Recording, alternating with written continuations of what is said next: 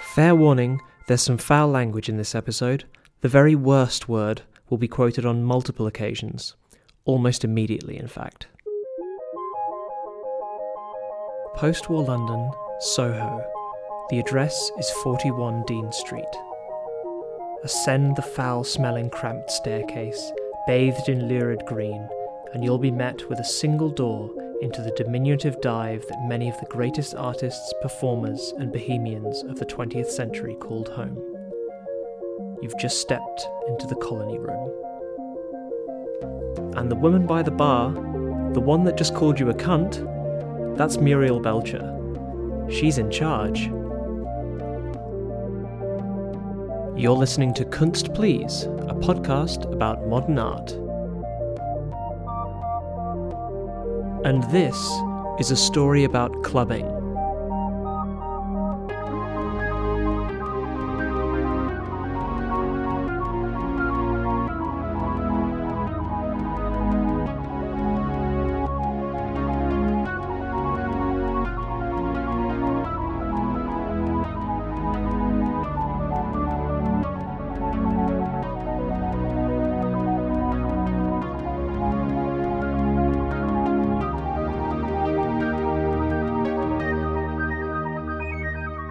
After the Second World War, London was a mess. Bombed out buildings had left many homeless, leading to the beginnings of a squatting movement. Women who had worked throughout the war were expected to return to their domesticity, with returning soldiers taking the positions and the pay packets. The soldiers themselves, some of whom had never left their villages, had since been exposed to a litany of new experiences, some pleasurable, most horrific. Post traumatic stress was rife, and returning to any sense of normalcy seemed impossible.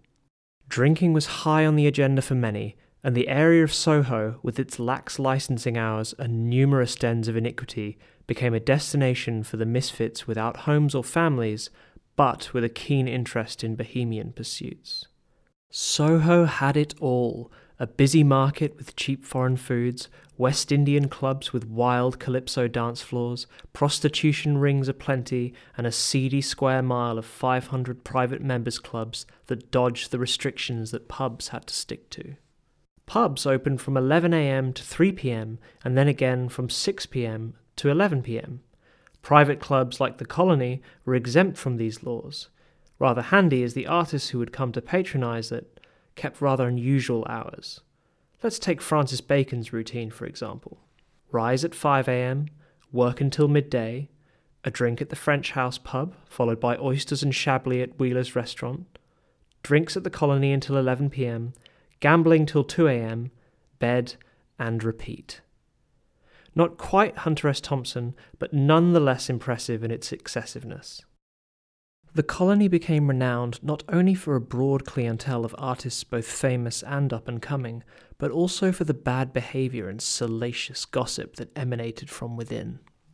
Spirits, beer, and lashings of champagne were poured vigorously and at great expense to the patrons, and older members like Noel Coward and E.M. Forster were ruthlessly mocked with black humour, but always encouraged to foot the bills for the more starving artists.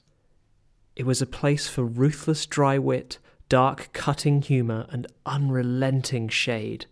The club welcomed and accepted all races, spectrums, and affectations, just so long as you could withstand a verbal pummeling from the members. But physical violence wasn't out of the question either.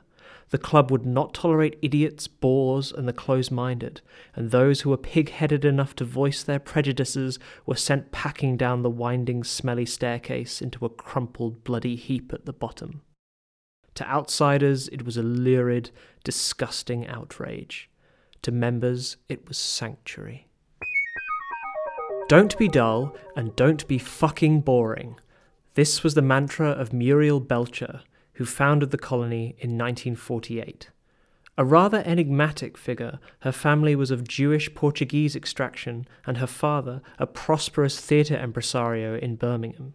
A somewhat strict and normal upbringing was promptly thrown out of the window when she moved to London, accompanied by her lesbian lover Carmel, whose Jamaican origins most likely led to the Colony Club's naming. Francis Bacon strolled into the club on its very first day in business and although the artist was unknown at the time, he had a little black book full of rich and wealthy friends.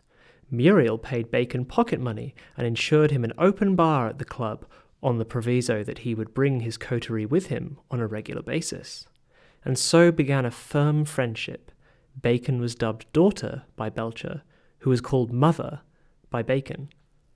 Muriel had a penchant for referring to men as she, which often resulted in smirks, such as when introducing an elderly major with the quip, She was a very gallant little lady at the Somme. To say she had the gift of the gab would be an understatement, but it was with swearing that Muriel found her true milieu. She was always an imposing figure at the colony, perched on her stool by the bar, drink and cigarette akimbo, one eye on the door ready to ward off any unwelcome parties, the other on the members, making sure their glasses were filling and their wallets emptying, all the while offering an assault of conversation, sarcastic wit, and multiple profanities. Her rudeness was legendary and became embedded in the whole colony clique. Her most favourite word was cunt, a term she delivered often in a distinctive tone. According to the woman herself, the word was quite flexible as a term of abuse, simply cunt, but also a term of endearment, cunty. She was described by Christopher Hitchens as arguably the rudest person in England, and she was hilariously fearless. Like when Dick West, a foremost foreign correspondent, arrived at the club for an audience with member Tom Driberg, the infamous Labour MP, and despite the laws of the period, a proud gay man. Upon asking Muriel for his whereabouts, she responded, Tom is the one in the corner with his hand round that man's cock. A second tale featuring poor old Tom finds him at the club distraught. A book has been published by another member featuring photographs of him in the company of the infamous East End mobsters Ronnie and Reggie Kray. He went begging to Muriel to ask her to do something to save his reputation. You never complained when Ronnie's cock was in your mouth, she replied. Francis Bacon was a constant fixture at the club, and it is there he is supposed to have declared his perhaps most quoted witticism Champagne for my real friends, real pain for my sham friends. But it was his drunken fall down the stairs that became more famous amongst members, though the details tend to change depending on who's telling the story. Some say his eyeball popped out, which he shoved back in with his thumb. Some say it was his nose, which he rammed back into place with his own fist. The artist himself was never able to remember if it was his eye, his nose, or his right testicle. Muriel Belcher died in 1979, and the club was left to a series of long term barmen before its ignominious closure in 2008 in the midst of sweeping sanitising measures and the continued gentrification of old Soho. Until the doors shut, though, it remained an outpost for the artist set, shifting from 20th century masters like Francis Bacon, Lucian Freud, and John Deakin to the young British artists of Damien Hirst, Sarah Lucas, and Tracey Emin. And there it is, the Colony Room, Muriel Belcher's Den of Equality.